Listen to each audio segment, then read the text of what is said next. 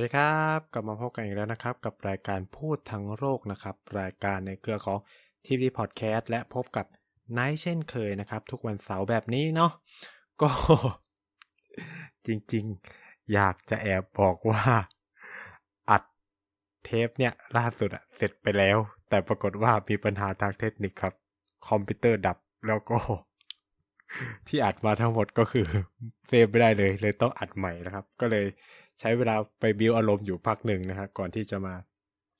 อัดนะฮะก็ ก็อาจจะสั้นไปจากเดิมนิดหนึ่งเนื่องจากก็จะรวบรัดประเด็นที่ก็ก่อนหน้านี้ที่อัดไปก็คือ ออกนอกทะเลไปเยอะอะไรเงี้ยแล้วแล้วอันนี้ก็เลยอาจจะต้องขอตัดคือว่าไม่ได้ขอหรอกก็คือคุณผู้ฟังก็ฟังมาถึงไอ้นี่แล้วแหละ ก็นะ ก็ ประเด็นที่เราจะคุยกันวันนี้ก็ตามหัวข้อเลยครับ ก็คือ ผมจะมาพูดเนาะในมิติหรือมุมมองในเรื่องเกี่ยวกับประเทศจีนนะครับ โดยเฉพาะเรื่องทางสังคม ซึ่งคิดว่าคุณผู้ฟังหลาย ๆ คนเนี่ยน่าจะได้เห็นข่าวเห็นคราวกันบ้างบางส่วนนะโอ้ผมเห็นแบบหลายสำนักข่าวของประเทศไทยนี่โอ้โหลงกันคือโค้งคือโคโครมครามโครมครามเลยนะครับ เกี่ยวกับการ เขาเรียกว่าออกนโยบายทางด้านสังคมของประเทศจีนนะฮะโดยเฉพาะเรื่องการเข้าไปจัดระเบียบนู่นนี่นั่นเยอะแยะมากมาย จริง ๆ ตอนนี้ผมอาจจะขอแบ่งเป็นสองสองอาทิตย์นะครับ อาทิตย์นี้ก็จะเป็นการตอบคำถามนะครับ หรือการอธิบายเนาะเออเขาเรียกว่ามาเล่าแล้วกัน มาเล่าในประเด็นที่คุณผู้ฟังท่านหนึ่งเขาอยากจะรู้รับรู้นะครับ นั่นก็คือคุณโบริเดคิตตี้นะฮะก็คือ อ่าชื่อชื่อใน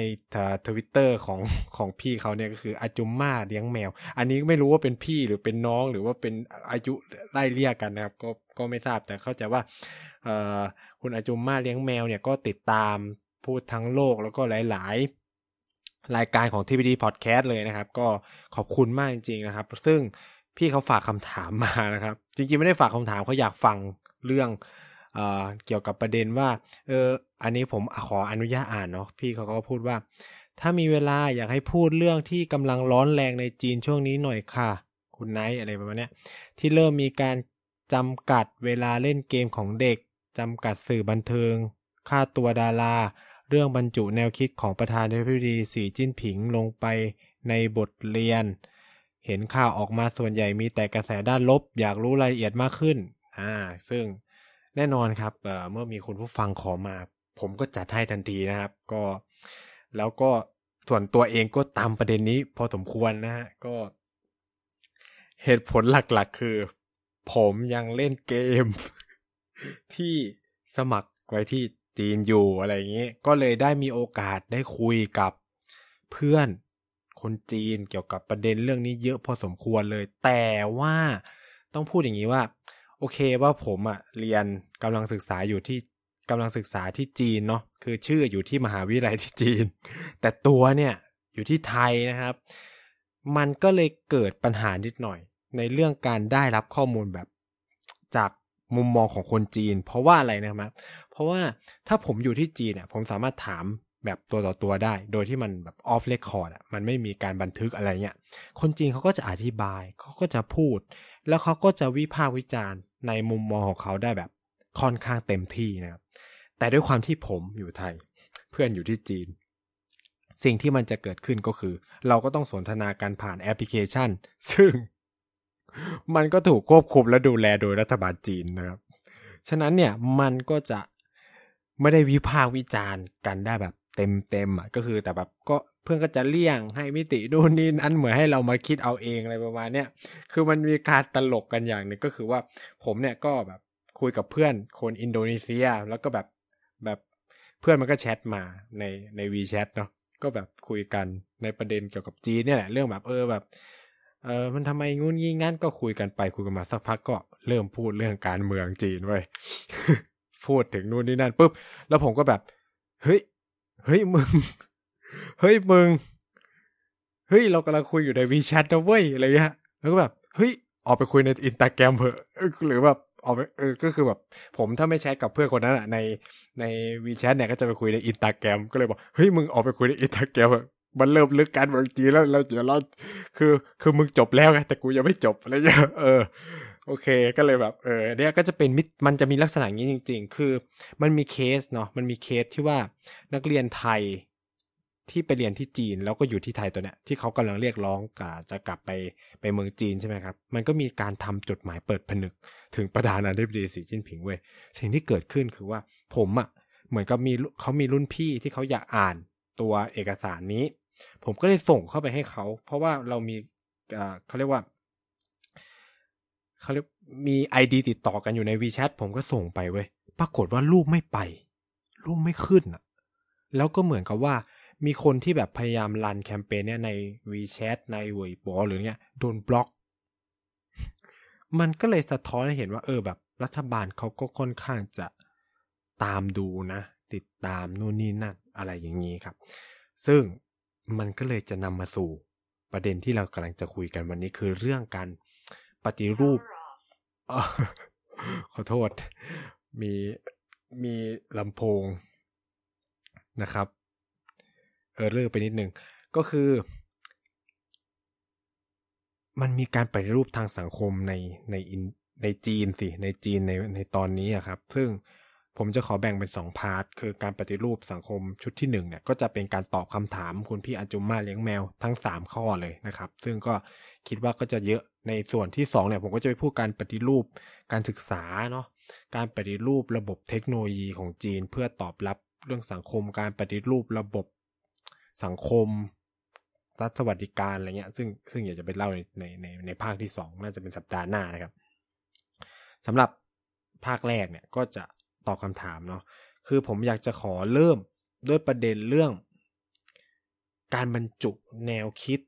หรือความคิดของสีจิ้นผิงลงไปในในบทเรียนของของจีนเขานะครับ หรือสีจิ้นผิงตอสนะครับ ก็คือสีจิ้นผิงตอสเนี่ยมันถูกเอา ปีนี้เป็นปีแรกเนาะก็บอกปีการศึกษานี้ก็คือวันที่หนึ่งกันยายนที่ผ่านมาบังคับใช้แล้วก็คือ มีการบรรจุแนวคิดของซีจินผิงลงไปในแบบเรียน อ่า ทุกคนก็จะมาคือแบบข่าวในไทยข่าวในต่างประเทศก็จะแบบ โหนี่มันคือแบบพอพักันด้าสร้างโฆษณาชวนชวนเชื่อให้กับสีจิ้นผิงครั้งใหญ่นู่นนี่นั่นอะไรอย่างงี้ใช่ไหมเออ แต่ว่า ขอพูด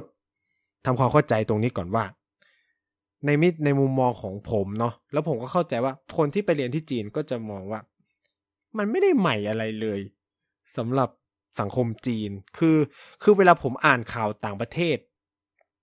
ที่เขียนเกี่ยวกับจีนอะ่ะ ก็จะรู้สึกว่า เฮ้ยทำไมเล่นใหญ่จังทำไมแบบเล่นใหญ่มากคือแบบ ในจีนไม่มีอะไร จริง ๆ เคยพูดไปแล้วก่อนหน้านี้คือประเด็นเรื่องโควิด ตอนที่ผมอยู่จีนแล้วแบบโอ้ข่าวไทยนี่เล่นไปใหญ่ไปโตมากอะไรเงี้ย ซึ่งในจีนไม่มีอะไรเลย แล้วก็รู้สึกได้ว่าข่าวต่างประเทศของเกี่ยวกับจีนเนี่ยจะค่อนข้างช้ากว่าข่าวในจีนไปประมาณสองสามวัน ช้าไปแบบเยอะเลย แล้วก็เหมือนแบบอยู่คนละโลกจริงนะคือจีนมองอีกแบบหนึง่งข้างนอกมองอีกแบบหนึง่งทั้งเนี่ยผมเคย อธิบายไปบางส่วนแล้วว่ามันเกิดจากการที่เราใช้มุมมองในการมองจีน ที่ไม่เหมือนกับที่จีนเขามองตัวเองอะคือหลายคนจะติดภาพความเป็นประชาธิปไตยสิทธิเสรีภาพใช่ไหมมีความเป็นเสรีนิยม แล้วก็เอาสิ่งเหล่านี้ไปมองสังคมจีน แล้วก็จะบอกโหจีนกดขี่จีนปิดกั้นเนาะจีนไม่มีเสรีภาพนู่นนี่นั่นว่ากันไปนะครับ ซึ่งก็ต้องบอกว่า มันผิดตั้งแต่แรกที่เราใช้สิ่งเหล่านี้ไปมองจีน ด้วยความที่จีนเขาเป็นคอมมิวนิสต์โดยที่เขาอ้างเนาะมีความเป็นระบอบการปกครองในแบบอำนาจนิยมนะครับ ซึ่งมันอยู่ตรงกันกันข้ามอะกับหลักคิดที่แบบทุกคนใช้กันอยู่ในปัจจุบันใช้เรื่องค่านิยมประชาธิปไตยสิทธิเสรีภาพซึ่งมันตรงกันข้ามกับสิ่งที่จีนเป็นเลย สิ่งที่จีนสมาทานแล้วกัน อืม หรือรัฐบาลจีนสมาทานแล้วกันหรือเนี่ยมามันมองต่างกันเนี่ยมันก็เลยแบบเฮ้ยมันแปลกๆเว้ยการมีความแนวคิดแบบ คือแบบแนวคิดของผู้นำเข้าไปอยู่ในแบบเรียนเฮ้ยมันมันไม่ใช่อะไรวะเนี่ย คือโลกประชาธิปไตยเขาก็ไม่ทำกันเท่าไหร่นะเออ ซึ่งมันก็เลยเกิดความแปลก แต่ว่าในความเป็นจริงอะ่ะ ก่อนที่มันจะมีการบรรจุแนวคิดของสีจิ้นผิงอะ คนจีนก็เรียนแนวคิดของเหมา แนวคิดของเติ้งเสี่ยวผิง อยู่แล้ว ที่สำคัญไปกว่านั้นคือ เด็กจีนทุกคนต้องเรียนแนวคิดของมาร์กซิสต์แนวคิดของเลนินนิสต์แนวคิดว่าด้วยสังคมนิยมอยู่แล้ว คือทุกอย่างเหล่านี้มันถูกบรรจุในแบบการศึกษาของจีนอยู่แล้วตั้งแต่เด็กประถม มัธยม จนกระทั่งถึงมหาวิทยาลัย แล้ว มหาวิทยาลัยไม่เท่าไหร่นะ คือหลายคนว่าอ๋อก็แค่ปริญญาตรีไม่ใช่นะครับ เด็กปริญญาเอกเนี่ย ก็ยังต้องเรียนนะ ก็ยังต้องเรียนเรื่องเกี่ยวกับมาร์กซิสเรื่องเกี่ยวกับสังคมนิยมนะ คือ แม้กระทั่งคือเราที่เป็นเด็กต่างชาติ โอเค ไม่ต้องเรียนวิชาเหล่านั้น แต่ว่าเราจะถูกบังคับเรียนวิชาภาษาจีน แล้วก็วิชาว่าด้วยการประเด็นศึกษาการเลือกประเด็นศึกษาเกี่ยวกับจีน คือภาษาอังกฤษมัน selected issue on China อืมอันนี้ของมหาวิทยาลัยผมเนาะแต่มหาลัยอื่นเขามาอาจจะเรียนเป็น Chinese Society หรืออะไร หรือใช้สังคมจีนหรืออะไรว่ากันไป ซึ่งวิชาพวกนี้มันจะที่ที่เราเรียนอะก็จะอธิบายเกี่ยวกับเกี่ยวกับปรากฏการณ์ที่เกิดขึ้นในจีน เช่น การใช้โซเชียลมีเดีย ระบบการศึกษา ระบบกฎหมาย ระบบเศรษฐกิจ ระบบสังคมนะครับ แล้วก็ประวัติศาสตร์จีน แตะการเมืองจีนนิดเดียว นิดมากแบบแทบไม่พูดเลยนะครับ เออ แต่สำหรับเด็กจีนเขาก็จะถูกบังคับเป็นวิชามหาวิทยาลัย มันเหมือนเป็นแบบเจนเอ็ดก็คือวิชาทั่วไปที่ต้องเรียน เก็บหน่วยกิจเป็นวิชาบังคับ ของมหาวิทยาลัยเนาะจะไม่ได้จัดโดยคณะนะครับ คือสมมติว่าในไทยเราเรียนปริญญาเอกมันก็คือเรียนวิชาคณะหมดแหละ แทบจะไม่ต้องเรียนวิชาของมหาวิทยาลัยถูกไหมยกเว้นอาจจะมีภาษาไหมผมไม่แน่ใจนะครับ ก็คือไม่ไม่ได้ติดตามเลยว่า ระบบการศึกษาในในในในไทยปัจจุบันเป็นยังไงบ้าง ซึ่งของจีนก็จะคล้ายๆกันมีการให้เลือกเรียน อันนี้คือ ระดับปริญญาโทต้องเก็บ 5 หน่วยกิจระดับปริญญาเอกเนี่ยเก็บสองหน่วยกิจนะครับ ซึ่งจะมีวิอันนี้เอายกตัวอย่างมหาวิทยาลัยผมเนาะ มหาวิทยาลัยเสี่ยเหมือนนะครับ มีห้าวิชาให้เลือกเรียนนะครับห้าวิชาให้เลือกเรียนเนาะคือหนึ่งนะครับ วิชาว่าด้วยมาร์กซิสต์แบบจีนในปรากฏการณ์ปัจจุบัน อันนี้ชื่อวิชาที่หนึ่งสองวิชา ระเบียบวิธีวิจัยแบบมาร์กซิสต์คลาสสิก อันนี้หนึ่งหน่วยกิตไอ้วิชาก่อนหน้านี้สองหน่วยกิต ฉะนั้นก็คือ ถ้าเด็กปริญญาเอกเรียนวิชาข้างบนสองหน่วยก็คือจบนะ วิชาต่อมาคือ first foreign language ก็คือ จริงๆก็คือวิชาภาษาอังกฤษนะครับสองหน่วยกิต แล้วก็มีวิชาว่าด้วย ทฤษฎีสังคมนิยมในลักษณะแบบจีนนะครับ อันนี้ก็เลือกลงได้ และวิชาสุดท้ายชื่อว่า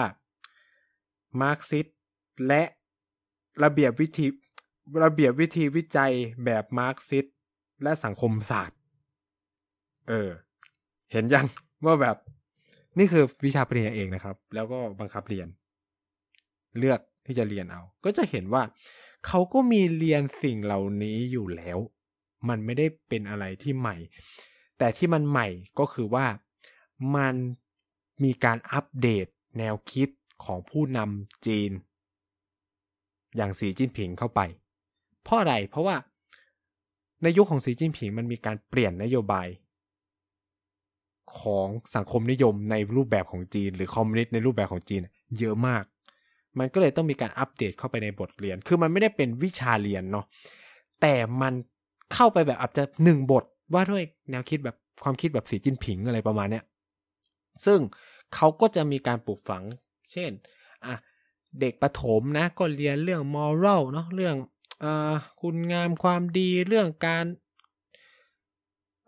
ความสำคัญของสังคมนิยม ความฝันของจีนอะไรเงี้ยอ่าว่ากันไป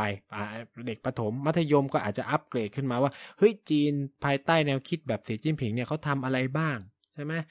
ต้องการเห็นประเทศเป็นยังไง ทุกคนจะช่วยกันได้ยังไงอะไรประมาณนี้นะครับอ่าส่วน ระดับมหาวิทยาลัยมันก็จะต้องมีทฤษฎีมากขึ้น มีเอามาร์กซิสต์เข้ามาจับ มีทฤษฎี แล้วสีแนวคิดแบบสีจิ้นผิง มันสอดคล้องกับหลักคิดลัทธิเหมาลัทธิมาร์กซิสต์ยังไง มีการวิพากษ์คุยกัน แต่มันเป็นเลคเชอร์ห้องใหญ่มากแทบจะไม่ได้คุยกันเลยนะครับ แล้วก็เด็กจีนก็บอกว่าเบื่อมาก คือมันเป็นวิชาบังคับอะคุณผู้ฟังเข้าใจไหมมันก็ปกติอะคือพอถึงจุดนี้ ถามว่าจีนเขาผิดไหมที่จะทำแบบนี้ ก็อาจจะต้องมองย้อนกลับไปว่า ถ้าสมมติประเทศที่เป็นประชาธิปไตยจะบรรจุหลักสูตรเรื่องการศึกษาประชาธิปไตยลงไปในในแบบเรียนอะผิดไหม นั่นคือผมให้คิดกับกันคือ ผิดไหมที่ประเทศคอมมิวนิสต์จะบรรจุแบบเรียนการศึกษาเรื่อง ความคิดแบบคอมมิวนิสต์ไว้ในบทเรียน หรือความคิดของผู้นำคอมมิวนิสต์ไว้ในบทเรียน อ่าใช่ไหมแต่มันอาจจะแปลกตรงที่ว่า เฮ้ยในโลกประชาธิปไตยมันก็ไม่มีใครบรรจุเขาเรียกว่า แนวคิดเขาเรียกว่า แนวคิดของผู้นำลงไปในแบบเรียนไหมอะไรเงี้ย แต่ว่าไอ้หลักคิดแบบคอมมิวนิสต์มันก็ค่อนข้างแอบอิงอยู่กับ แนวคิดของตัวผู้นำถูกไหมมันก็เลย อธิบายแบบนั้นไม่ได้ คือ คือเราคงไม่ได้เห็นว่า เออ ทัมตอสหรือไบเดนตอสโอบามาตอสอยู่ในบทเรียนในสหรัฐอเมริกา เออ แต่แบบในจีนมันมีอะไรเงี้ย อ่า อันนี้ก็จะเป็นสิ่งที่ผมพอจะอธิบายได้ว่า เออมันคือในมุมมองหรือทัศนคติของเด็กจีนนี่มันไม่ได้เป็นสิ่งอะไรที่ใหม่ เพราะเขาก็อัปเดตมาตลอดอะไรเงี้ย แต่แค่ว่า ด้วยความที่เป็นสีจิ้นผิง มันก็เลยทำให้ สิ่งเหล่านี้มัน วือหวากับโลกภายนอก แล้วก็คือมันไม่มีใครทำไงมันก็เลยแบบ เออถูกมองว่าเออมันพยายามเข้าไปกล่อมเกาเด็กรุ่นใหม่ให้เชื่อฟังนู่นเนี่ย ซึ่ง คือสิ่งที่เขาทำมาตลอด ก็ต้องบอกว่า จีนทำมาตลอดนะครับ คือเขาต้องการให้ประชาชนเชื่อพักอยู่แล้ว นี่ไม่ได้เป็นสิ่งอะไรที่ใหม่เลย คือเขาต้องการให้คนจีนเชื่อพักอยู่แล้ว นี่คือความจีนนะครับ คือทุกคนต้องเชื่อพักพักการเมืองนะครับอะอันนี้ก็คือคำอธิบายแล้วก็คำตอบที่ผมได้บางส่วนมาจากเด็กจีน แล้วก็จากการที่แบบก็อ่านข่าวในจีนเขาก็มองว่ามันไม่ได้เป็นสิ่งอะไรที่ใหม่ แล้วก็ ถามว่ามีเขาเรียกว่าอะไรอะมีผลสะท้อนอะไรไหมเขาก็ไม่ได้มองว่ามันเป็นสิ่งที่เลวร้ายอะไรอะคือมันก็เป็นสิ่งที่ต้องเรียนรู้ แต่ว่า ภายในตัวพรรคคอมมิวนิสต์ผมก็บอกได้เลยว่าไม่สามารถทราบได้ คือเคยพูดไปแล้วในเรื่องระบบการเมืองจีนว่ามันค่อนข้างเป็นกล่องดำที่แบบไม่มีใครรู้หรอกว่าข้างในมันเกิดจากอะไรมาจะเป็นที่เราเห็นบทความอะไรเกี่ยวกับการเมืองจีนมันก็เป็นการปฏิติประต่อกันมา เราไม่สามารถรู้ได้เลยว่า เฮ้ยสีจิ้นผิงอะ จะล้มหรือเปล่าในอนาคต เพราะต้องไม่ลืมว่าสีจิ้นผิงเองเนี่ยก็รวบอำนาจ เข้ามาอยู่กับตัวเองค่อนข้างเยอะนะครับ ในช่วงหลายปีที่ผ่านมา ซึ่งแน่นอนการทำแบบเนี้ยมันย่อมเกิดแรงกระเพื่อมภายในพรรคคอมมิวนิสต์แล้วก็มีแรงต้านอยู่แล้วแหละ แต่แค่ว่าสีจะเพียงพัมเมื่อไหร่คือ หรือถ้าสีแข็งแกร่งมาก มันก็จะไม่มีใครล้มเขาได้ อ่า มันก็จะมีแบบนี้นะครับ ซึ่งก็ต้องบอกว่าในการเมืองจีนเนี่ย มันมีเซอร์ไพรส์ตลอดเวลาที่เราไม่สามารถรู้ได้ ยกตัวอย่างเช่น ยุคหนึ่งสมัยหนึ่ง เติ้งเสี่ยวผิง ล้ม แก๊งของซึ่งเติ้งเสี่ยวผิงล้ม แก๊งของเหมาก็เคยล้มมาก่อน แต่ว่าในยุคการปฏิวัติวัฒนธรรมเนี่ยแก๊งของเติ้งเสี่ยวผิงล้มนะครับทำให้เขาเนี่ยโดนส่งไปเป็นหัวหน้าแรงงานกรรมกรเหมืองสักที่อะในในชนบทเลยอะแต่จนแล้วจนรอดหลังการปฏิวัติวัฒนธรรม เติ้งก็กลับมามีอำนาจได้อีก ถูกไหม ฉะนั้นเหมือนกันนะครับ สีจิ้นผิงอยู่ในอำนาจ เราก็ไม่สามารถรู้ได้ว่า เขาจะล้มเมื่อไหร่ไอการกระทำแบบนี้ของเขาจะนำไปสู่ความไม่พอใจของคนในพักหรือเปล่า เพราะมันก็จะมีคนอย่างเจียงเจ๋อหมินหรือหูจินเทาที่เขาไม่ได้ทำอะไรแบบนี้เนาะแล้วก็สีจิ้นผิงค่อนข้างแหวกขนบหลาย ๆ อย่างก็คือว่าปกติคน ผู้นำจีนอะเขาจะเขียนหนังสือของตัวเอง หรือจะมีหนังสือของตัวเองออกมาหลังจากพ้นตำแหน่งแล้วแต่ว่าสีจิ้นผิงจะมีหนังสือของตัวเองอยู่ในช่วงที่ตัวเองดำรงตำแหน่งอะไรเงี้ยมันก็อาจจะนำพาความไม่พอใจ อืม ให้กับตัวเขาเองก็ได้ อ่า อันนี้ไม่มีใครทราบนะครับ อืม อันนี้ก็จะเป็นประเด็นแรกที่เราคุยกันเนาะเกี่ยวกับเรื่องการบรรจุ แนวคิดหรือความคิดของสีจิ้นผิงลงไปในแบบเรียนจีน ก็ต้องบอกว่าทำจริงทำจริงแล้วเริ่มไปแล้วนะครับ เมื่อเปิดเทอมที่ผ่านมาหนึ่งกันยาสำหรับเด็กเนาะซึ่งมหาลัยเนี่ยก็จะทยอยเปิดกันไปบ้างแล้วครับ ก็จะเริ่มมีการเรียนนะครับ แต่ว่ามันก็เป็นแค่บทหนึ่งของของแบบเรียน แค่นั้นเองไม่ได้ไม่ได้มีความพิเศษอะไรใหม่ มันคือเหมือนการอัปเดตอะอัปเดตวิชาเรียน ใช้คำนี้คือ วิชาพวกนี้มันมีอยู่แล้ว แต่มันคือ อัปเดตเนื้อหามันทันสมัยเข้าไปอะไรเงี้ย เหมือนกับวิชาวิทยาศาสตร์พอมันวิมีการค้นพบอะไรใหม่เขาก็ต้องเพิ่มเข้าไปในแบบเรียนถูกไหมอันนี้ก็คือมันมีแนวคิดของสีจิ้นผิงที่มันเป็นแบบความฝันของจีน การกลับไปยิ่งใหญ่ของจีน การฟื้นฟูชาติอะไรเงี้ย ซึ่งมันไม่เคยมีเขียนมาก่อนในบทเรียนเรื่องนี้ของจีนเขาก็เพิ่มเข้าไป อืม ซึ่งมันมีการเตรียมการกันมานานแล้ว แล้วก็บังคับใช้ เทอมนี้ เทอมแรกแล้วก็ ตั้งแต่นี้ต่อไปก็จะเป็นแบบนี้นะครับ อันนี้ก็จบในประเด็นนี้ ประเด็นที่สองที่อยากจะมาคุย นั่นคือประเด็นเรื่อง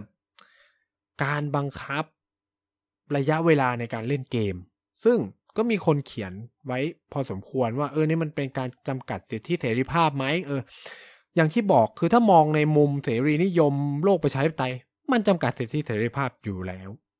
แต่ถามว่าจีนแคร์ไหมคำตอบคือไม่ นะครับ แล้วก็ เท่าที่ตามอ่านเนาะคนสนับสนุนนโยบายนี้เยอะมาก เยอะมากโดยเฉพาะผู้ปกครองนะครับ แล้วถามว่านโยบายนี้ใหม่ไหมคำตอบคือไม่ใหม่เลย มันบังคับใช้มันมาพอสมควรแล้ว อัปเดตล่าสุดของนโยบายการจำกัดระยะเวลาเล่นเกมของเยาวชนขอย้ำนะครับว่า นโยบาย การบังคับระยะเวลาเล่นเกมเนี่ยบังคับใช้กับเยาวชนเท่านั้นก็คือต่ำกว่า 18 ปีลงไปนะครับ อัปเดตล่าสุดคือปี 2019 ซึ่งปี 2019 เนี่ยเขาบรรจุไว้ว่า วันธรรมดาเล่นได้ไม่เกินวันละหนึ่งชั่วโมง วันศุกร์หนึ่งชั่วโมงครึ่ง เสาร์อาทิตย์ไม่เกินสองชั่วโมงสองหรือสามชั่วโมงเนี่ยแหละครับ อะต่อวันเสาร์นี้แล้ววันหยุดนักขัตฤกษ์ด้วยนะครับ แต่ว่านโยบายใหม่คือเปลี่ยนเลย ก็คือว่าวันศุกร์เสาร์อาทิตย์ และวันหยุดนักขัตฤกษ์วันละหนึ่งชั่วโมงแค่นั้นจำกัดเล่นเกมรวมถึง entertainment ทุกอย่างนะครับ ไม่ว่าจะเป็นเต้าหยิน TikTok เต้าหยินคือ TikTok คือ โอเค ก็คือ คือในจีนมันจะไม่ใช้ TikTok ไง มันใช้ Douyin เออ Bilibili อ่า WeChat เองเนี่ยก็โดนด้วยนะครับ ซึ่งจะบอกว่านโยบายเนี่ยออกมาเพื่อเอาแรงสนับสนุนจากผู้ปกครองล้วนๆนะครับ คือพูดอย่างนี้ว่าผู้ปกครองเกือบทั้งโลกแหละ คงไม่อยากให้ลูกติดโทรศัพท์มือถือ อันนี้คือต้องยอมรับอย่างหนึ่ง โดยเฉพาะติดเกมอะ เออ คือถึงใครจะบอกว่า เออมันมันมันไม่ได้เป็นสิ่งเลวร้ายใช่ไหมแต่ว่าเขาก็คาดหวังว่า เออเด็กมันไม่ควรจะจดจ่ออยู่กับคอมคอมพิวเตอร์ หรือโทรศัพท์มือถือเป็นเวลานานๆถูกไหมล่ะ ใครจะชอบ อะ ให้ลูกแบบนั่งโทรศัพท์มือถือแบบสิบชั่วโมงอะไรเงี้ยคือคนจีนมันทางนั้นจริง ๆ นะคืออย่าว่าอย่างนั้นอย่างนี้นะคือผมอะตอนไปเรียนจีนอะเราว่าคนไทยติดโทรศัพท์นะ คือจีนนี่หนักแบบหนักมาก มันเดินไปไหนก็คือ โทรศัพท์มือถือเล่น แล้วก็เสียบหูฟังด้วย บางทีแบบเห็นบ่อยมากว่า เออรถอะรถจักรยานยนต์ไฟฟ้า ขับชนกันชนกันบ่อย หรือคนมันเดินไปชนรถอะไรเงี้ยบ่อยมาก เพราะมันเล่นโทรศัพท์มือถือแบบ เวลากินข้าวเนี้ย ก็ตั้งโทรศัพท์ แล้วก็ดูซีรีส์ไปแล้วก็กินข้าวไป ความสามารถสุดยอดมาก คือแบบล้ำไปกว่าเราเยอะอืม ซึ่งเขาติดก็คือติดจริง ๆ อันนี้ไม่ได้แบบล้อเล่นนะครับ มันก็เลยไม่แปลกที่ว่า พอรัฐบาลมีนโยบายแบบนี้ออกมา โอ้โห ผู้ปกครองแท้ซองสรรเสริญสรรเสริญรัฐบาลคือแบบ ถ้าคุณไปดู ถ้าคุณฟังมีโอกาสไปไปติดตามข่าวในประเทศจีน แล้วมันจะมีสัมภาษณ์ผู้ปกครองผู้ปกครองอะไรเงี้ยก็จะบอกเลยว่าเออแบบเวลคัมมากๆยินดีต้อนรับกับนโยบายนี้เพราะอะไรเพราะว่าคนเป็นพ่อเป็นแม่ ไม่กล้าบอกลูกหรอก ไม่กล้าคุย หรือแบบ ถ้าไอ้นี่กันก็ทะเลาะกัน แล้วมันก็จะทำให้เด็กเลยเถิดถูกไหมแล้วก็พ่อแม่ก็จะห้ามอะไรได้ ก็ห้ามเด็กก็แอบเล่นถูกปะแต่การกระทำของรัฐเนี่ย มันส่งผลให้มันมีผลบังคับใช้กับพวก บริษัทเกม บริษัทมือถือใช่ไหมที่เป็นผู้บริการเกมนะครับ เขาก็จะต้องจะต้องติดตั้งโปรแกรมอะไรบางอย่าง ที่ทำให้เด็กจีน ไม่เล่นเกินตามนโยบายของรัฐ ซึ่งเขาต้องทำไม่งั้นเขาก็โดนปรับ คนไทยก็จะถามอีกแหละว่า มันจะทำได้ไงจะรู้ได้ไงว่าเด็กไอคนนี้อายุเท่าไหร่อะอะอะพูดถึงช่องโหว่ก่อน เท่าที่เพื่อนบอก ช่องโหว่สำคัญช่องโหว่สำคัญของเรื่องนี้คือ ไม่รู้ว่าเด็กอายุเท่าไหร่ จากสิ่งที่เรียกว่า การลงทะเบียน คืออย่างนี้ครับคุณผู้ฟัง เวลาเราเล่นเกมในไทย เราไม่ต้องยืนยันตัวตน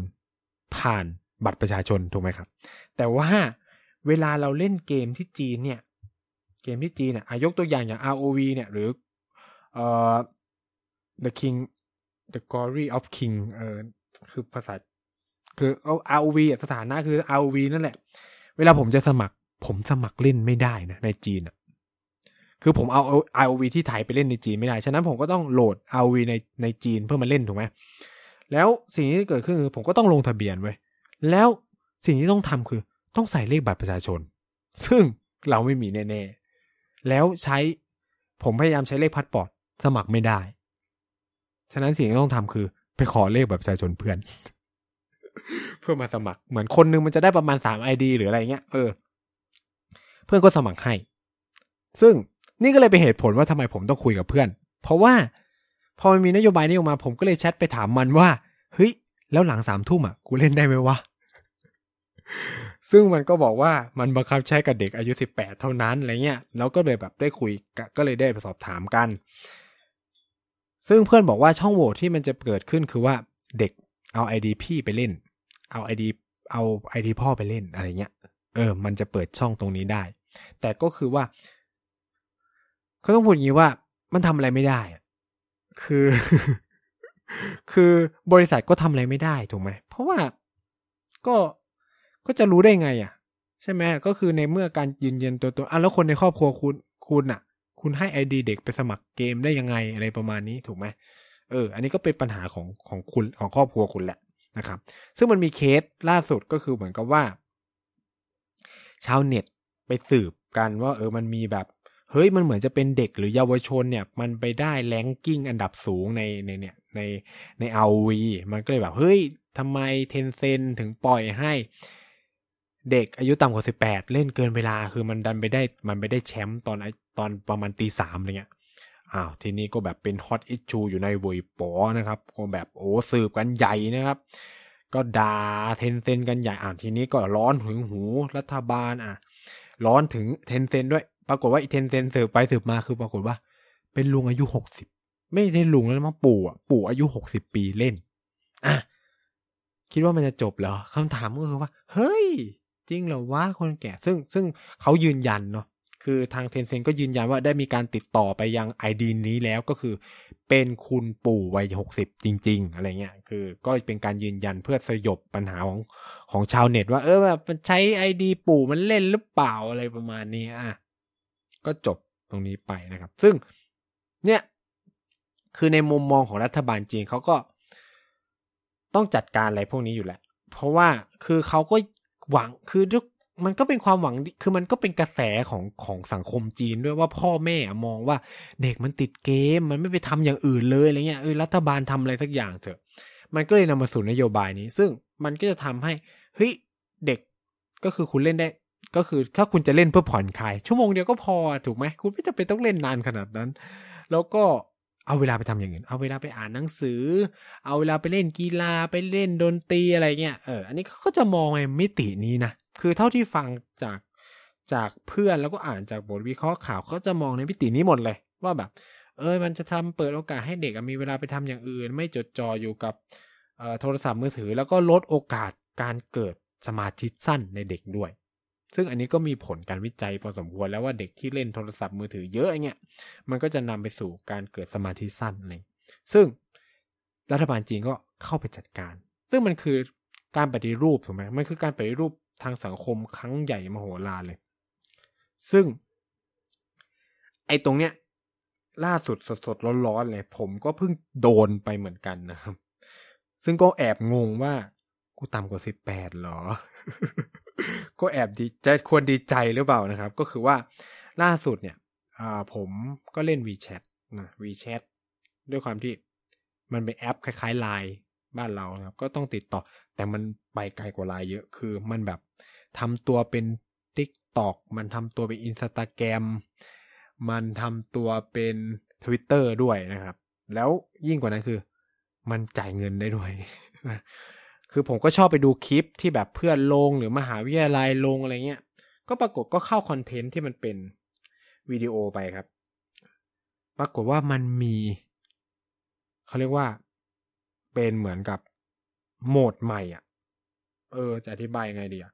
มันเด้งขึ้นมา มันเป็นเหมือนการแจ้งเตือนเด้งขึ้นมา ชื่อว่า parental controls คือการควบคุมจากพ่อแม่นะ ใช่ไหมพ่อแม่นะ parents ซึ่งมันก็ขึ้นของผมว่า off ก็คือปิดอยู่ ระบบมันก็อธิบายว่า อันนี้ขอพูดภาษาอังกฤษก่อนเนาะ ก่อนที่จะแบบพูดเป็น เดี๋ยวจะแปลให้ก็คือว่า to provide a safe and healthy online environment for minors we have launched the parental control mode which let parents control whether to restrict certain features ก็คือว่า เพื่อที่จะมอบ สภาพแวดล้อม ออนไลน์ที่ปลอดภัยและมีสุขภาพที่ดีสำหรับเยาวชนไมเนอร์กับเยาวชนเนาะพวกเราได้เริ่มดำเนิน โหมดควบคุมจากพ่อแม่ ซึ่งจะช่วยให้พ่อแม่เนี่ย สามารถควบคุมว่า เขาเรียกว่าอะไรควรจะควรว่าเขาเรียกว่าฟีเจอร์ไหนหรือวิดีโอไหนหรือคอนเทนต์ไหนเนี่ย ควรจะถูกควบคุมจากมือถือเครื่องนี้นะครับ ซึ่งพอเรากดเข้าไปเนี่ย มันจะให้ใส่ ID ครับใส่ ID ก็คือมันเป็นการยืนยันตัวตนของพ่อแม่ ซึ่งเข้าใจว่ามันน่าจะเด้งในเด็กที่ต่ำกว่า 18 นะครับ แล้วก็มันก็จะเปิดทางให้พ่อแม่ เข้าไปควบคุมเนื้อหาสาระที่ลูกจะเข้าถึงได้ด้วยเว้ย คือแบบ The Big Brother watching you นะครับ ก็เอ่อนี่ก็เลยทำให้ผมสนใจมากก็คือสนใจอย่างแรกคือ กูต่ำกว่าสิบแปดเหรอทำไมมันถึงเด้งในเครื่องกู แล้วก็คือถ้าผมไม่ทำอะไรกับระบบนี้มันจะเป็นไรไหมอะไรเงี้ย อืม ซึ่งก็คิดว่าไม่น่าเป็นไร เพราะว่าเรายืนยัน ผมยืนยัน WeChat ด้วยเลขพาสปอร์ตก็คงไม่มีปัญหานะครับ โอเค นี่ก็คือสิ่งที่จีนพยายามควบคุม ซึ่งถามว่า ในมุมมองคนจีนอะ มันผิดแปลกอะไรไหมคำตอบคือว่าเพื่อนก็บอกว่า เขาก็คุมมาตลอด คุมชีวิตฉันมาตลอดนะครับ คือต้องพูดจริงว่า รัฐบาลจีนนี่คือดูแลคนจีนตั้งแต่เกิดยันตาย แล้วก็ควบคุมคนจีนตั้งแต่เกิดจนตายเหมือนกัน คุมไปทุกอณูรูขุมขนว่าแบบคุณจะทำอะไรจะใช้อะไรได้บ้าง คุณจะเข้าถึงเนื้อหาแบบไหนได้บ้างนะครับ แล้วระบบอินเทอร์เน็ตของจีนก็คือ single gateway ใช่ไหมรัฐบาลก็เห็นทุกอย่างมอนิเตอร์ทุกอย่างอยู่แล้วงั้นคุณจะแหกอะไร คุณจะเอาอะไรมาแหกกฎของรัฐบาลจีน ใช่ไหมซึ่ง ในมิตินี้ก็ต้องบอกว่าเขาก็พยายามมาจำกัดระยะเวลาในการเล่นเกมของเด็ก และเยาวชน อะถ้ามองกันแบบแฟร์มองกันแบบแฟร์มันแย่หรอ ก็ไม่ได้แย่ถูกไหมแต่คือถ้าคุณมองในเรื่องเสรีภาพหรืออะไรเงี้ย ก็โอเคแหละ มันก็ละเมิดสิทธิมนุษยชน แต่ถามว่าเขาก็วางอยู่บนฐานของความหวังดี ว่าเออไม่อยากให้เด็ก ไปติดเกม อ่าเดี๋ยวผมทัวร์ลงอีกว่าพวกแบบ เดี๋ยวก็บอกติดเกมมันไม่ดีตรงไหนนู่นนะคือเขาก็อยากให้ใช้เด็กอะใช้เวลาไปกับอย่างอื่นบ้าง เพราะว่าจีนเองเนี่ยเขาก็มีหลีกอาชีพ มันก็ไม่ได้มีปัญหาอะไรเนาะกับหลีกอาชีพคนที่ทำหลีกอาชีพก็เล่นไปได้ มันก็มีข้อยกเว้นอะไรอย่างนี้ แต่สำหรับเด็กทั่วไปอะ คุณเล่นเพื่อผ่อนคลายใช่ไหมล่ะ เกมวิดีโอเกมถูก ผลิตมาเพื่อสร้างความผ่อนคลายถูกไหม ฉะนั้นก็หนึ่งชั่วโมงในมิติของของรัฐบาลจีนก็อาจจะมองว่า พอแล้ว แล้วหลังสามทุ่มอะ ก็นอนได้แล้วถูกปะคือแบบมันแทบจะแบบบังคับให้นอนคือ คือพ่อแม่จีนนี่คือแบบ สติ๊กมากนะ วันก่อนโคตร เทอมที่แล้วหามากเรียนกับเพื่อนจีนเว้ย แล้วแบบ ตอนนั้นมันยังไม่แบบ มามันยังไม่กลับมาหาลัยก็ยังอยู่บ้านอะไรเงี้ย ก็แบบคุยกันคุยกันถึงแบบประมาณสี่ทุ่มประมาณสี่ทุ่มแม่เคาะประตู นี่คือเรียนปริญญาโทแล้วนะ คือแม่เคาะประตูพระแล้วก็แบบพูดภาษาจีนอะไรกัน แล้วเพื่อนก็บอกว่าเฮ้ย ฉันต้องไปแล้วแม่แบบบอกว่าให้ไปนอนได้แล้วเลยประมาณเนี้ยคืออย่างจริงๆพ่อแม่คนจีนคือประงประงมมากอย่างที่บอก แล้วนี่คือแบบเพื่อนเป็นคนเป็นคนเป็นเป็นผู้ชายด้วยอะไรเงี้ย คือพ่อแม่คนจีนก็ประงประงมมาก แล้วก็แบบลูกคือความหวัง เพราะว่าเขาอะไร เพราะเขามีลูกคนเดียวนะครับ อ่า แต่ว่าในเทปต่อไปเราก็จะมาคุยกันเรื่อง นโยบายการศึกษาทำไมมันเกิดการปฏิรูป มันก็จะมีผลต่อประเด็นเรื่อง นโยบายลูกคนเดียวเหมือนกันนะครับ ซึ่งเนี่ย สิ่งเหล่านี้เองปัจจัยโดยเฉพาะผู้ปกครองเนี่ยมันผลักดันให้รัฐบาลต้องทำอะไรบางสิ่งบางอย่าง เพราะต้องไม่ลืมว่า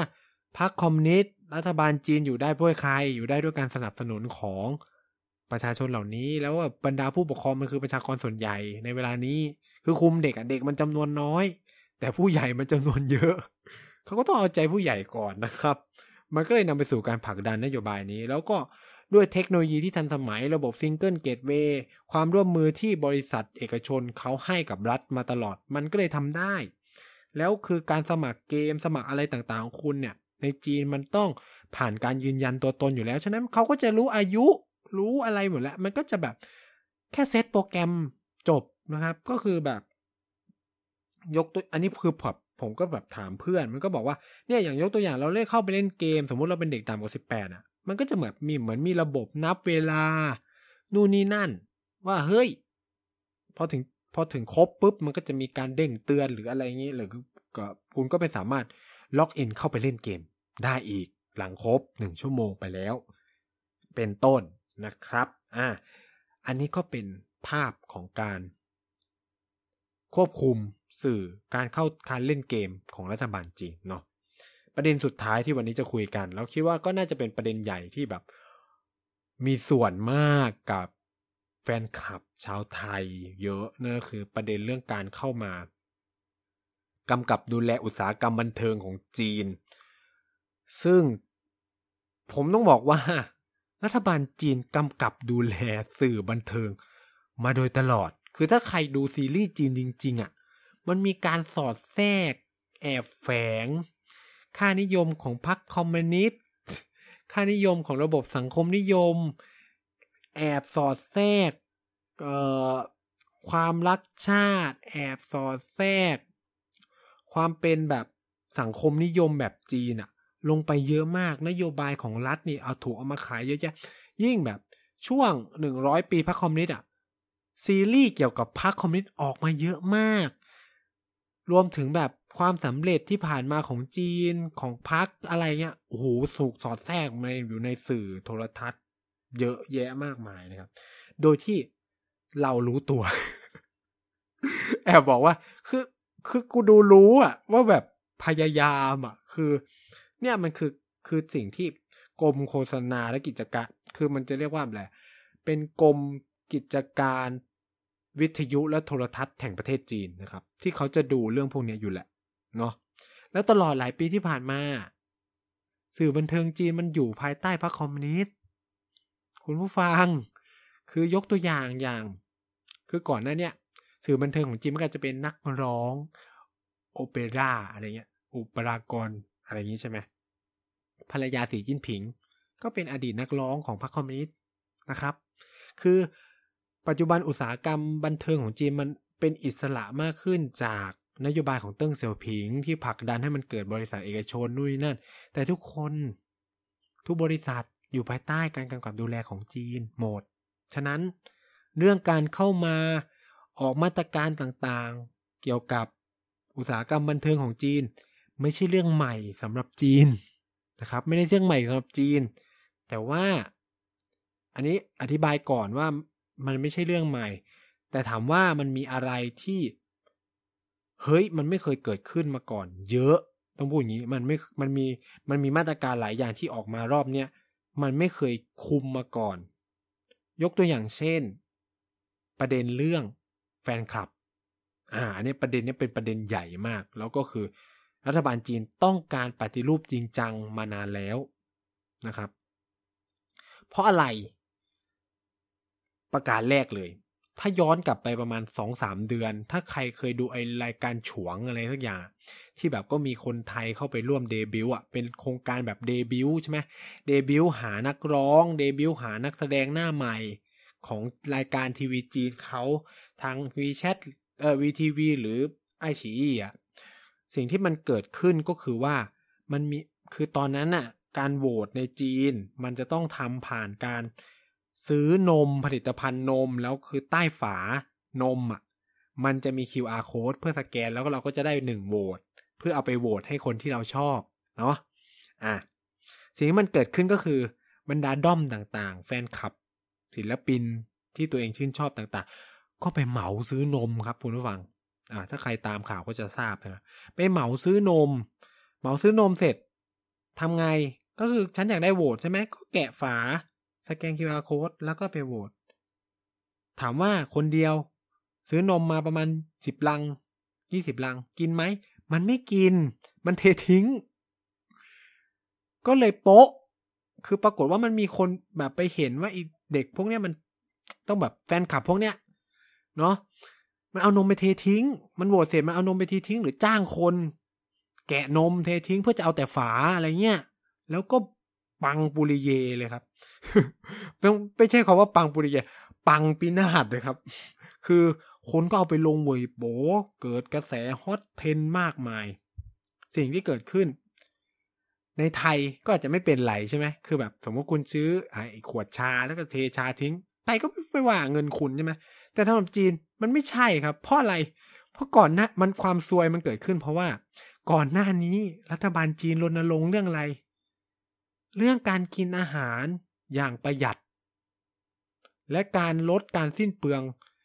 จากการกินอาหารเหลือ เมื่อ ถ้าคุณผู้ฟังตามข่าวมันจะมีแบบดราม่าอยู่พักหนึ่งที่แบบ ร้านอาหารจีนให้ช่างน้ำหนักก่อน เพื่อจะแบบจำกัดการสั่งอาหารเพื่อไม่ให้เกิดอาหารเหลือแบบ คือแบบ รับเอานโยบายของรัฐบาลมาเต็มที่เกินอะไรประมาณเนี้ยนะครับ คือรัฐบาลจีนมันมีนโยบายนี้ แล้วอีพวกนี้เป็นใคร พวกนี้มันคือคนจีนใช่ไหม แล้วสิ่งที่มันทำคืออะไร มันเทนมทิ้ง นี่มันไม่ใช่การสิ้นเปลืองของทรัพยากรเหรอ คือนี่คือสำหรับจีนนี่มันคือเรื่องใหญ่มากนะครับ คือคุณกำลังต่อต้านนโยบายของพรรคคอมมิวนิสต์อะ ฉะนั้นมันเลยไม่ได้แปลกว่า พอมันเกิดเรื่องนี้สิ่งที่เกิดขึ้นคือ อีรายการฉวงจบ หมดอนาคตไป ปิดนะครับ ปิดเลิก ออกไปเลิกไปนะครับ ก็คือรัฐก็เลยแบบ เฮ้ย อย่างเงี้ยมันไม่ได้แล้ว แล้วก่อนหน้านี้เองอะมันก็มีปัญหาเรื่องแฟนดอมในจีนพวกติ่งทั้งหลายที่มันทะเลาะเบาแว้งกันใหญ่โต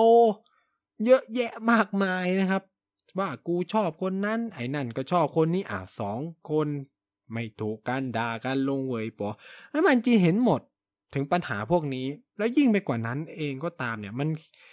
เขาเห็นถึงปัญหาว่ามันมีการระดมทุน เพื่อเอาไปโหวตใช่ไหม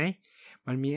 การทำนู่นทำนี่นะครับ ซึ่งจะบอกว่าการระดมทุนในจีนเนี่ยถ้าไม่ได้รับอนุญาตเนี่ยผิดกฎหมายนะครับคุณผู้ฟัง อย่างพวกมูลนิธิจะระดมทุนเนี่ย ต้องขออนุญาต แล้วก็มันจะมีประเด็นเรื่องภาษงภาษีอะไรต่างๆ เนี่ย ซึ่งไอ้พวกเนี้ยมันทำกันปัญอย่างเออกระเลิกบางด้อมเนี่ยระดมได้แบบเป็นล้านหยวนน่ะเยอะมากอะไรเงี้ยแล้วเอาไปทำอะไรที่แบบ ไม่ได้เข้ากระเป๋าประเทศจีนอะเช่นแบบ เอาไปลงข่าวแฮปปี้เบ t ร์เดย์ใน New York Times อย่างเงี้ย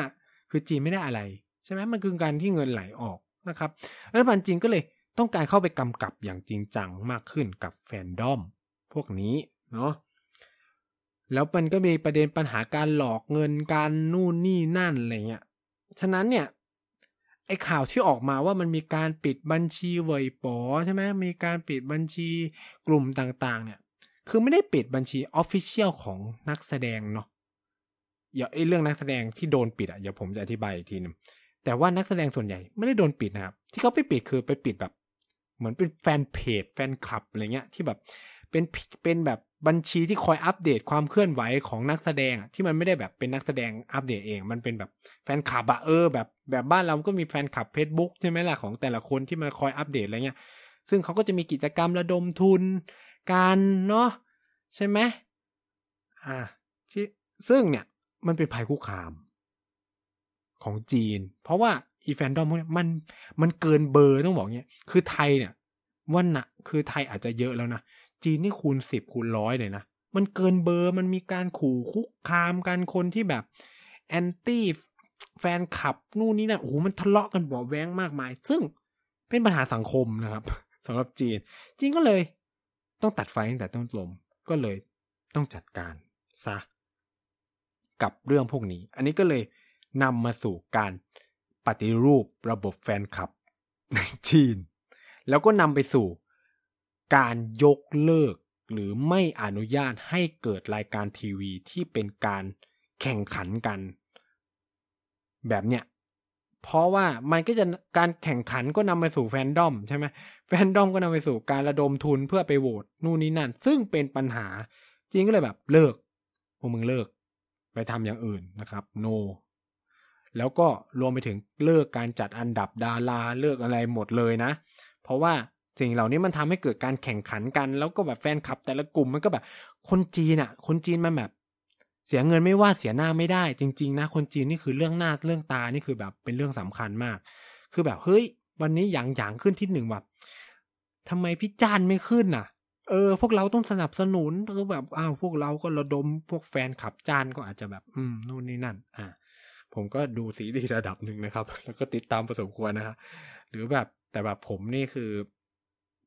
เอ่อติดตามอยู่แค่คนเดียวเท่านั้นนะครับ คุณเอ่อลูซ่าหลิวนะฮะคือแบบน่ารักน่ารักมากนะครับ น้องน่ารักมาก อะก็คือ ก็เลย นี่ก็เลยแบบเป็นที่ไมาที่ที่ไปที่มาของการ ปฏิวัติวงการไอดอลนะครับของจีนเนาะก็น่าจะเห็นภาพนะครับ ส่วนประเด็นต่อมาที่อาจจะไม่เหมือนกัน ก็คือว่า ในเรื่องของดารานะครับ อ่า ถึงผมจะบอกว่า เอ้ย มันมีการปิดแอคเคาท์ของเฉพาะ ไอตัวแฟนคลับใช่ไหม แต่ว่าจริง ๆ มันก็มีดาราที่โดนด้วย ซึ่งจีนพยายาม กำกับดูแลวงการบันเทิงมาตลอด อย่างที่ผมย้ำไป แต่สำคัญกว่านั้นคือว่า ในช่วงหลายปีที่ผ่านมามันเกิด การเขาเรียกว่า แตกแถวว่าการแตกแถวของบรรดา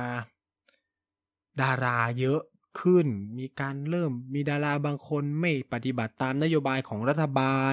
มีดาราหลายคนเลี่ยงภาษี มีดาราหลายคนออกมาวิจารณ์ รัฐบาลทางอ้อม ซึ่งสิ่งเหล่านี้สำหรับจีนเป็นอะไรที่ เฮ้ย อย่ามาทำอย่าหาทำประมาณนั้น คืออย่ามาหาทำนะครับ เพราะว่า เพราะว่าอะไร เพราะว่าจีนรัฐบาลจีนกลัวสิ่งเหล่านี้มาก เพราะว่าอย่าลืมว่าดาราเนี่ยมันมีฐานแฟนคลับ เขามีฐานแฟนคลับเยอะมาก แล้วบรรดาแฟนคลับที่ศรัทธาในตัวดาราเนี่ยมันมันหนัก นะครับ มันเยอะแล้วก็มันเผลอเผลออาเกนอะแทบจะเผลอเผลอจะต่อต้านพักได้เลยอะไรเงี้ย ยิ่งแบบเอ่อดาราบางคนที่ฐานแฟนคลับใหญ่ๆอะไรเงี้ย ซึ่งถ้าย้อนไปหลาย ๆ ปีที่แล้วอะมันมีเคสอย่างปัญหาเรื่องของฟานปินปิงอะไรเงี้ยใช่ไหมแล้วมันก็มีข่าวแบบนี้ออกมาเรื่อยๆ อย่าลืมว่าดาราก็เป็นตัวแทนของภาพ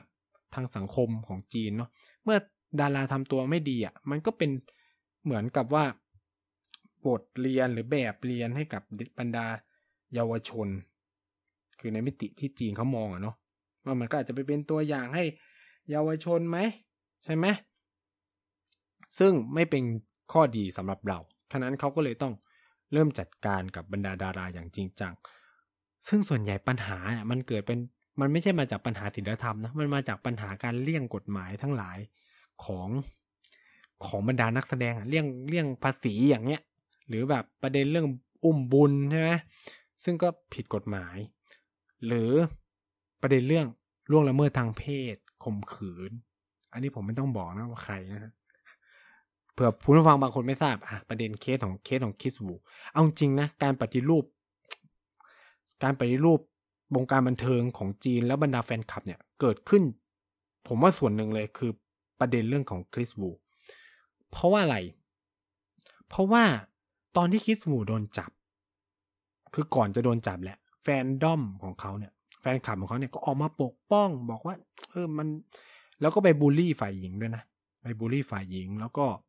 เรียกว่ามีการโจมตีกันแบบเยอะแยะมากมาย แม้กระทั่งว่าตำรวจออกหมายจับแล้ว ก็ยังวิจารณ์ว่าตำรวจ ไม่มีหลักฐานนู่นนี่นั่น ซึ่งสิ่งเหล่านี้มันไม่เคยเกิด มันไม่เคยแบบ เป็นเรื่องเป็นราวอะสำหรับในเมืองจีนคือ คือคุณต้องยอมรับว่าประเทศจีนมันเป็นสังคมนิยมที่มีความเป็นอำนาจนิยมที่แบบทุกคนเชื่อรัฐอะรัฐสั่งซ้ายหันขวาหันอะแต่นี่คือแบบตำรวจจับแล้วอะแต่พวกพวกยูเป็นใครอะไม่เชื่อ ซึ่งเนี่ยจีนเขามองเป็นภัยคุกคามทันทีเลยนะว่าแบบเฮ้ยไอ้แฟนคลับพวกนี้มันมีปัญหาแล้ว แล้วถ้าแบบในอนาคตมันมีแบบ ดาราที่ตั้งตัวเป็นปฏิปักษ์กับพรรคขึ้นมา แล้วรวมตัวกันเยอะๆ แล้วฐานแฟนคลับเยอะขึ้นมา รัฐบาลจะทำไง ฉะนั้นก็ต้องจัดการถูกไหมนี่ก็เลยเป็นที่มาของการฟันบรรดาแฟนคลับนะครับ อีกเคสหนึ่งคือจังเจ๋อฮั่นที่เป็นคือคนไม่ดูดาราจีนหรือไม่ดูซีรีส์จีนก็อาจจะแบบไม่ไม่ไม่รู้จักมากแต่เขาก็เป็นดาราดังคนหนึ่งแต่อันเนี้ยมันเกิดจากการที่แบบ รู้น้อยไปนิดนึงไหมอะไรประมาณเนี้ยในเชิงในเรื่องของประวัติศาสตร์ ซึ่งแบบแทบจะเป็นไปไม่ได้นะโอเค แบบในแบบเรียนมันอาจจะไม่สอนว่า อีสานเจ้านี้ชื่อว่าสารเจ้าอะไรอะไรเงี้ยอีนี่ก็ไปแบบเบอร์เบอร์นะครับ คือดารานักแสดงคนนี้เขาไปงานแต่งเพื่อนที่ประเทศญี่ปุ่น แล้วก็ไปเที่ยวญี่ปุ่นปกติ เหมือนผมอะเหมือนเราไปเที่ยวญี่ปุ่นมันก็ไปเที่ยวนู่นไปเที่ยวศาลจงศาลเจ้าใช่ไหมครับ ปรากฏว่าศาลเจ้าที่อีดาราคนนี้ไป ชื่อว่าศาลเจ้ายาซิกุนิซึ่งทุกคนถ้าใครไม่ทราบนะครับศาลเจ้านี้เป็นศาลเจ้าที่คนญี่ปุ่น หรือคนทั่วโลกเขาเชื่อกันว่ามันเป็นที่ที่แบบเขาทำพิธีเพื่อสถิตดวงวิญญาณของทหารผ่านศึก โดยเฉพาะในยุคสงครามโลกครั้งที่สอง คือมันเป็นแบบพื้นที่เป็นศาลเจ้าที่เชิดชู เชิดชูเกียรติหรือฝังล่างหรือแบบเก็บอัฐิหรืออะไรเงี้ย ของบรรดาทหารผ่านศึกในยุคสงครามโลกครั้งที่สองอะแล้วคือการแล้วคือการไปศาลเจ้าเนี่ยมีปัญหามาก ถ้านายกรัฐมนตรี ญี่ปุ่นคนไหนไปศาลเจ้าเนี่ยมีปัญหากับประเทศเพื่อนบ้านทันที เพราะว่าญี่ปุ่นก็คือบุกไปทั่วไงบุกทั้งเกาหลี บุกทั้งจีนใช่ไหมแล้วคนตายเยอะมาก แล้วศาลเจ้านี้เป็นที่สถิตของบรรดา ฐานพันศึกเหล่านั้นอะเออ ให้คิดสภาพดูว่าแบบ แล้วปรากฏว่าอินี่ก็คือไปถ่ายรูปกับศาลเจ้านั้นนะครับ มันก็นำมาสู่ดราม่าในจีนมโหฬารคือ รัฐบาลจีนจะไปตอบสังคมยังไงอะ่ะ คุณสอนบทเรียนเรื่อง การสังหารหมู่ในนานกิง คุณพยายามสร้างภาพลบให้กับญี่ปุ่นจากสงครามญี่ปุ่นบุกจีน สงครามในแมนจูกัวอะไรเงี้ย ใช่ไหมแต่ อิดาราไปศาลเจ้าอย่างซิกุนิซึ่งเป็นศาลเจ้าเชิดชูเกียรติทหารญี่ปุ่น คือแบบ มันก็เลยเป็นที่มาที่เขาโดนแบนออกจากวงการไปเลยเพอเผยจะหมดอนาคตไปเลย เนี่ยจากความไม่รู้ หรือความรู้น้อยหรือความนิดนึงนะครับ ซึ่งผมเนี่ยก็ไปอีสานเจ้านี้ แต่ว่าไทยอาจจะไม่มีอะไรมาก แต่ก็คือ ดีว่าไม่ได้ลงรูปนะครับไว้ในโซเชียลมีเดียใด ๆ เลยนะครับเพราะทราบแหละ ว่ามันจะเป็นปัญหาแน่นอน ในอนาคตสำหรับดิจิตอลฟุตปรินต์ของตัวเองนะครับ ก็เลยไม่ลง ก็ไปอะ ก็คือเราในฐานะก็ก็ไม่ได้คิดอะไรแต่แบบอีนี่คือมันเป็นดารา มันก็เลยจบชีวิตตัวเองไปนะครับ นี่ก็คือเหตุผลและที่ไปที่มาของการจัดการกับบรรดา ดารา แฟนคลับ ดารา วงการไอดอลทั้งหลายของจีนที่ พอจะทราบแล้วก็พอจะสืบได้จากเพื่อนๆคนจีนหรือบทวิเคราะห์ในในจีนอะไรเงี้ยครับ ซึ่งก็ผมคิดว่าประมาณเนี้ยก็เพียงพอแล้วนะครับ คืออยากบอกว่าว่าจะพูดน้อย ก็พูดเยอะ กว่ากว่าอัดรอบที่แล้วนะครับ ยังไงก็ฝากติดตามแล้วกันอะช่วงท้ายก็ฝากติดตามรายการต่างๆของ TPD Podcast นะครับ แล้วก็ขอบคุณมากขอบคุณคุณ บริมาก ๆ นะครับ ที่ส่งคำถามหรือประเด็นที่อยากจะฟังเข้ามา แล้วผมก็ยินดีมากหากคุณ ผู้ฟังทุกคนเนี่ย อยากจะมีประเด็นอะไรที่อยากจะฟังนะครับ ก็ติดแฮชแท็กพูดทั้งโลกเข้ามาได้เลยหรืออติดแอด